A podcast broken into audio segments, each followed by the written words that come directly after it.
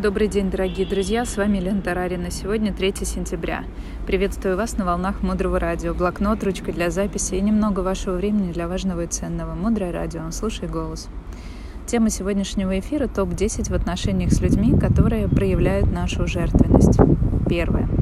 Мои чувства о себе происходят от твоей любви ко мне.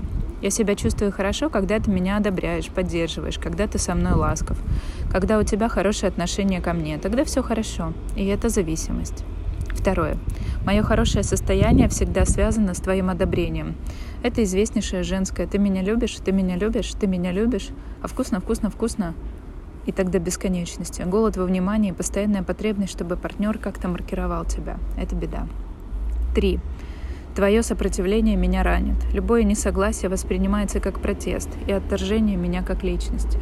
4. Моя жизнь устремлена на решение твоих проблем и твоей воли. Я сую свой нос везде, спрашиваю тебя, как твои дела, живу твоей жизнью, твоей работой, лучше знаю, как тебе жить. Обратите внимание, если ваши партнеры болеют, родители болеют, это связано с их с устремленностью в жизнь других людей. Есть два варианта устремленности. Первый – горизонтальный, на другого человека, и вверх, в сторону великого.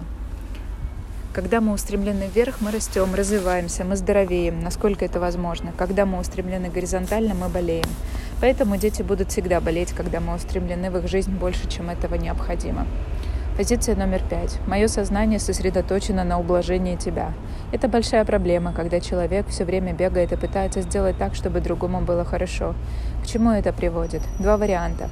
Человек становится таким, потому что он тебя любит и подыгрывает. И второй вариант. Человек начинает протестовать против этого, и выходит агрессия. Пункт номер шесть. Я не знаю, что я чувствую, но я знаю, что чувствуешь ты. Когда мама приводит ребенка к отцу и говорит, поговори с ним по-мужски, если папа умный, то он скажет, а как это? И если мама глупа, то она начнет объяснять папе, как это поговорить с ребенком по-мужски. Пункт номер семь.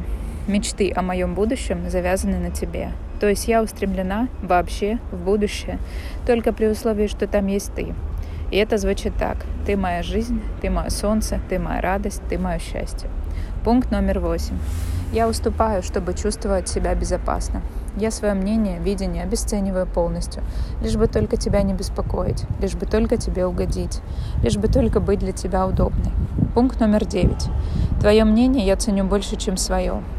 То есть получается, что я никто, и можно со мной обращаться как угодно, лишь бы только твое мнение было одобрено, и от этого я, прирастая к твоему мнению, чувствовала себя хорошо. Десятый пункт.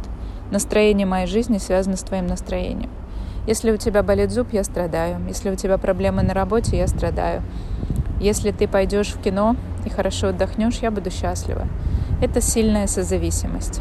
Сегодня мы говорили о топ-10 проблемах в отношениях, которые подчеркивают нашу жертвенность и являются параллельно приметами или признаками наличия созависимых отношений.